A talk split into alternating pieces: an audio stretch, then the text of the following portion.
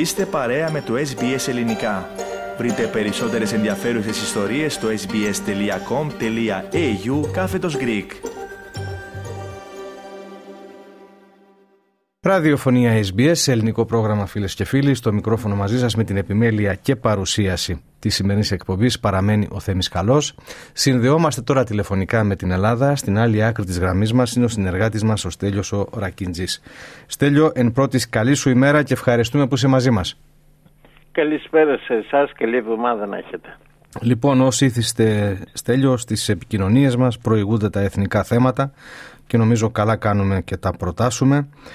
το ερώτημά μας σήμερα, αν θες το πρώτο, είναι αν η κρίση στη Γάζα προμηνύει διατάραξη και στις ελληνοτουρκικές σχέσεις, οι οποίες, αν το αντιλαμβανόμαστε και εμείς που ζούμε πολύ μακριά, διανύουν εποχή ηρεμίας. Πρώτα να πούμε Θέμη πως με την κρίση να απλώνεται στη Μέση Ανατολή οι Ηνωμένες Πολιτείες Αμερικής καταλαβαίνουν ότι το μέτωπο της Ουκρανίας είτε πρέπει να παγώσει όσο χρειαστεί να κλείσει έστω εν μέρη.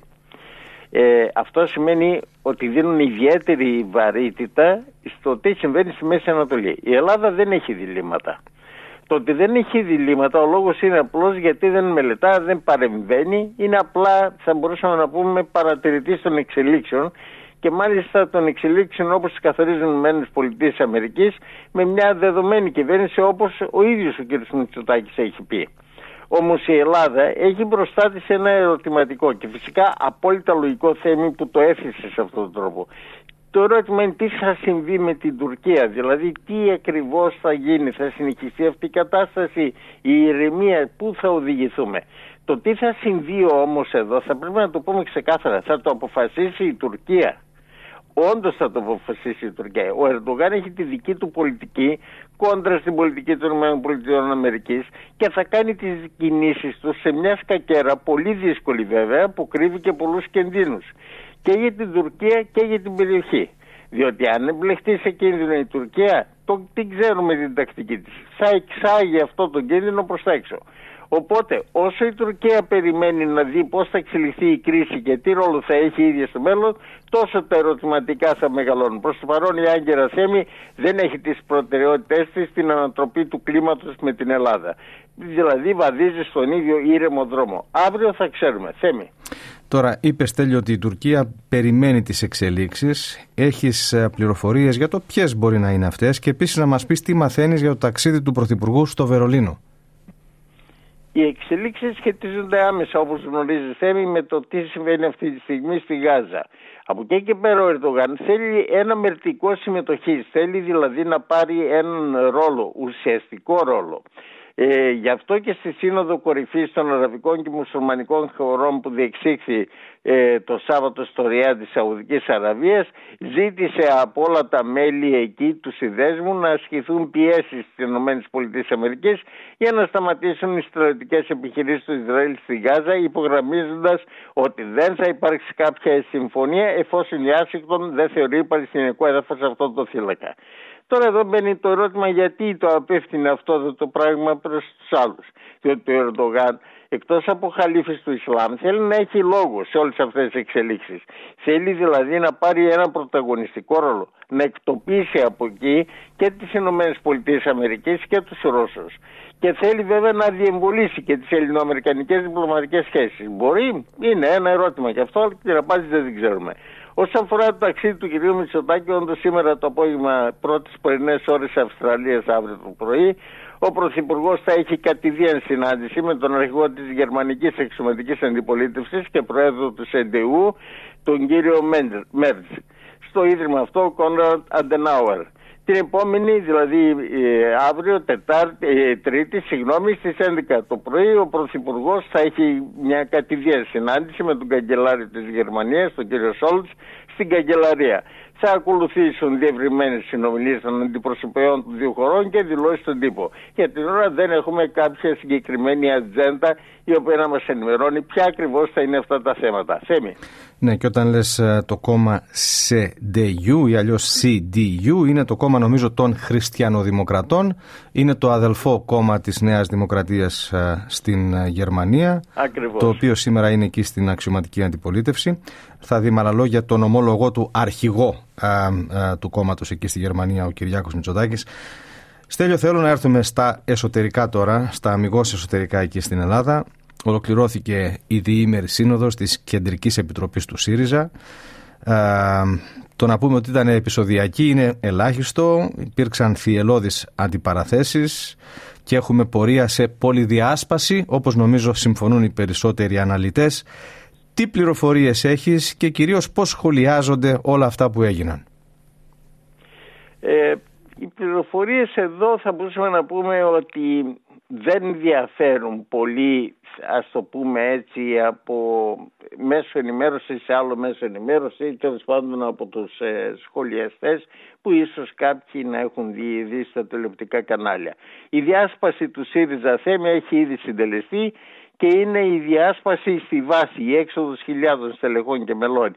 Η απόφαση του Ευκλήδη Τσακαλώτου να αποχωρήσει από το ΣΥΡΙΖΑ όπως και της μεγάλης ομάδας υπό την τάση Ομπρέλα είναι λυτρωτική από ό,τι φαίνεται και η απόφαση μάλλον για και για τις δυο πλευρές η απόφαση του Στέφανου Κασελάκη να ζητήσει το τέλος της εσωστρέφειας και της αμφισβήτησης οδηγεί σε καθαρές λύσεις μακριά από το μαρτύριο της σταγόνας με αντιπαραθέσεις και αποχωρήσαν εβδομάδα ή μήνα. Ο ΣΥΡΙΖΑ που μπορεί να είναι μόνο κόμμα εξουσίας, αλλιώς δεν θα είναι τίποτε, έχει ανάγκη και τη λύτρωση και τις καθαρές λύσεις. Όλοι έπρεπε να είχαν προβληματιστεί από την επικράτηση του άγνωστου Κασελάκη έναντι των ανθρώπων του ΣΥΡΙΖΑ, δηλαδή της κυρίας Αχτσόου, του Τσεκαλώτου, του Παπά, Όλοι έπρεπε να σκεφτούν τι σημαίνει ότι ο κόσμος του ΣΥΡΙΖΑ καταψήφισε τα γνωστά στελέχη πρώην υπουργούς επιλέγοντας έναν άγνωστο. Δεν το έπραξαν όμως αυτό. Ανταυτού επιτέθηκαν στον Κασελάκη την επόμενη μέρα, δηλαδή στο αποτέλεσμα και όχι στην αιτία. Ας καθίσουν να το δουν και αυτό το πράγμα. Δημοκρατία αλλά κάρτ δεν γίνεται, ιδιαίτερα στην αριστερά. Θέμε. Τώρα, ε, Ανέφερες το όνομα του Ευκλήδη Τσακαλώτου και νομίζω ο κύριος Τσακαλώτος και μια άλλη βουλευτής του ΣΥΡΙΖΑ που μου διαφεύγει αυτή τη στιγμή το όνομά της, εσύ ίσως μπορέσεις να το θυμηθείς, εκδήλωσαν την πρόθεσή τους να ανεξαρτητοποιηθούν και ο κύριος Κασελάκης έσπευσε να πει ότι βάσει του καταστατικού που ισχύει πρέπει να παραδώσουν τις έδρες τους, κάτι όμως που και οι δύο βουλευτές είπαν πως δεν προτίθενται να το πράξουν και ήρθε μια άλλη δημοσιογραφική αποκάλυψη μετά. Θύμησε μου πώς λένε τον Ευρωβουλευτή Γεωργούλη και τον ηθοποιό στο μικρό του όνομα. Αυτό θα είμαι, βάζεις τώρα πέντε. Μάλιστα, ούτε κι εγώ. λοιπόν, δεν θυμάμαι, αλλά έχει έναν ευρωβουλευτή τον κύριο. Αυτή να θυμήθηκα είναι η κυρία Πέρκα. Ναι, λοιπόν, και, και βγάλανε κάποια σαΐνια της δημοσιογραφίας σε ένα ηχητικό του Ευκλήδη Τσακαλώτου που καλούσε τον κύριο Γεωργούλη και να παρετηθεί και να παραδώσει και την έδρα του, γιατί αυτό έλεγε το καταστατικό του κόμματος. Τώρα, ο ίδιος ε, δεν φαίνεται να οδεύει πάνω σε, αυτή, σε αυτό τον δρόμο. Εν πάση περιπτώσει, η ομάδα του κυρίου Τσακαλώτου, της οποίας ο ίδιος ηγείτο με το όνομα Ομπρέλα, όπως λέγεται, ε, απεχώρησε. Ε, θα μου επιτρέψεις λίγο γενικό το ερώτημά μου, Στέλιο. Μετά από όλες αυτές τις εντάσεις που έχουν υπάρξει, ποια μπορεί να είναι η επόμενη ημέρα για τον κύριο Κασελάκη; Πρώτα να πούμε Θέμη θα μου επιτρέψει ότι η απόφαση του κυρίου Τσακαλώτου χρήζει ανάλυσης και εξήγησης, αλλά δεν είναι της στιγμής. Είναι απόφαση που έκοψε τον κόρδιο δεσμό αφού δεν μπορούσε να λυθεί σε καμιά περίπτωση. Ε, πολύ σωστά τα περιέγραψες στα προηγούμενα και αυτό ας προβληματίσει όσους τέλος πάντων εντριβούν πάνω στο θέμα. Για τον κύριο Κασελάκη τα πράγματα έγιναν πιο σαφή πλέον. Αφού ένας. και βέβαια παίρνουν άλλες ευθύνες τώρα στους ώμους του. Αφού ένα σοβαρό τμήμα της κομματική αντιπολίτευσης αποχωρεί, έπρεπε να ξεκαθαρίσει μόνο τι θα γίνει με όλους τους άλλους αντιπάλους αλλά και φίλους. Το κάθε μέρα και ένα ακόμη πρόβλημα, μια αποχώρηση, ένα ακόμη καταστατικό ή θεσμικό ζήτημα είναι επίσης καταστροφικό. Έτσι, ο κ. Κασελάκης προχώρησε κινήσει επιθετικές για να προκαλέσει αντιδράσεις και περισσότερες αποχωρήσεις. Η πρόταση περί δημοψηφίσματος εκτιμήθηκε ως απειλή και μπορώ να πω πως έτσι ήταν και από την πλευρά της κυρίας Αρτσόγλου αλλά και από άλλους παράγοντες. Η αντιπαράθεση μπορεί πλέον να τελειώσει αυτό το μήνα με την απόλυτη επικράτηση του κ. Κασελάκη. Όταν πέσει η σκόνη που δημιουργούν οι αντιπαραθέσεις θα έχουμε τότε μια καλύτερη εικόνα και τον κύριο Κασελάκη απέναντι σε πάρα πολύ μεγάλες ευθύνες που θα πρέπει να λυθούν με πολιτικό τρόπο. Αν ο κύριος Κασελάκης πετύχει τον πρώτο στόχο να ξεκαθαρίσει την κατάσταση στο κόμμα και να μην αμφισβητείται πλέον, μένει όπως είπαμε το μεγάλο στοίχημα που αφορά και την κοινωνία. Θέμη. Και για ό,τι έχει σημασία, ο Ευρωβουλευτής είναι ο Λέξη Γεωργούλης. Φαίνεται πως ούτε εγώ ούτε εσύ παρακολουθούμε τηλεόραση και Σύριαν για να γνωρίζουμε τα ονόματα των ηθοποιών. Λοιπόν, θα περάσουμε τώρα σε κάτι ποιητικό, Στέλιο. Δεν θα μείνω σιωπηλός παρατηρητής, δεν είμαι κοπηλάτης ματέων λιμνών. Δεν είναι δικά μας λόγια. Αυτά τα είπε ο Υπουργός Εθνικής Αμήνης και πρώην Υπουργός των Εξωτερικών ο Νίκος Οδένδια. Και το ερώτημά μας είναι πού απευθύνεται ο κύριος Δένδια με αυτόν τον στίχο που είναι από ποίημα του Οδυσσέα Ηλίτη. Βέβαια πρέπει να πούμε ότι τα είπε στη σχολή Κάρων κατά τον εορτασμό του προστάτη της πολεμικής αεροπορίας τον Αρχάγγελο Μιχαήλ. Ε, στο πλαίσιο αυτό ουσιαστικά ανήγγειλε ο κύριος Δένδιας την εκ νέου υπαγωγή της ελληνικής αμυντικής βιομηχανίας του Υπουργείου Εθνικής Αμήνης αφού το σημερινό καθεστώς υπαγωγή της στο Υπουργείο Οικονομίας αποδείχθηκε εκ των πραγμάτων ατυχές. Και εδώ μπαίνει μια μεγάλη υπόθεση. Δηλαδή γιατί μεταφέρθηκε από το Υπουργείο Εθνικής Άμυνας στο Υπουργείο Οικονομίας, γιατί να βάγισε όλο αυτό το σχέδιο την ίδια εποχή ας ανατρέξουμε να δούμε τι τεράστιες παραγγελίες με τα χρήματα του ελληνικού λαού, με τον ιδρώτα του ελληνικού λαού δίνονται στα εξοπλιστικά, παραγγέλνονται στο εξωτερικό όταν η χώρα μας διαθέτει μεγάλα αναγνωρισμένα παγκοσμίως ναυπηγεία, όταν η χώρα έχει όλες τις δυνατότητες να προχωρήσει σε κατασκευές αμυντικών όπλων, όταν η χώρα μας μπορεί να κατασκευάσει drones, όταν η χώρα μας μπορεί πραγματικά να σταθεί στα πόδια της καλύπτοντας ένα μεγάλο μέρος των αμυντικών της δαπανών. Τα βαριά υπονοούμενα που άφησε ήταν όταν είπε η Ελλάδα δεν είναι προθήκη ξένων αμυντικών συστημάτων. Δηλαδή το να παίρνει συνεχώς ξένα αμυντικά συστήματα και να μην παράγει καμία, κανένα αμυντικό σύστημα η ίδια. Η ελληνική αμυντική βιομηχανία είναι σήμερα ο μεγάλος ασθενής. Αυτό συνιστά εθνική υπόθεση και εθνικό στόχο. Υπερβαίνει κυβερνήσεις και κόμματα. Γι' αυτό και θα ενημερώσω, είπε ο κ. Δένδιας, όλα τα κόμματα της Ελληνικής Βουλής και είμαι σίγουρος ότι θα σταθούν αρρωγή στην εθνική προσπάθεια. Το διάβασα αυτό εδώ ακριβώς γιατί ε, είναι τα λόγια του Υπουργού και δεν είναι δικά μας λόγια.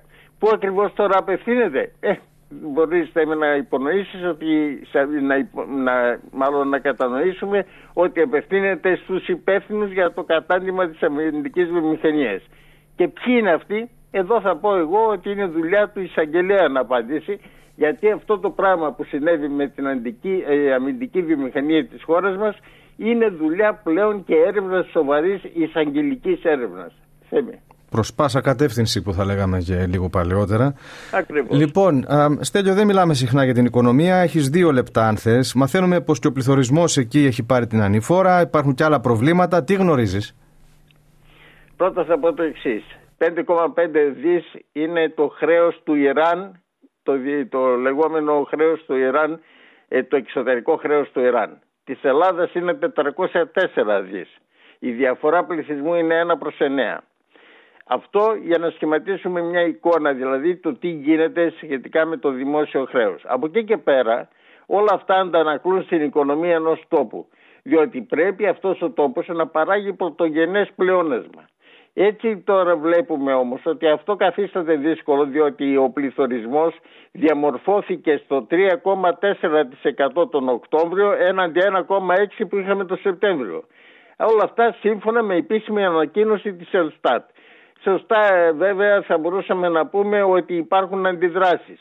Από εκεί και πέρα είναι τι παράγει αυτή η χώρα, τι μπορεί να σώσει σε ό,τι αφορά αυτή την κατεύθυνση και αυτά που είπαμε προηγουμένως που επισήμενε ο κύριος Δένδιας έχουν άμεση σχέση. Διότι όταν ημορραγεί η χώρα σε κεφάλαια που στέλνει για εισαγωγές, καταλαβαίνουν όλοι ότι δεν παράγει και όταν δεν παράγεις είναι μοιραία ότι θα αντιμετωπίσεις τεράστια οικονομικά προβλήματα.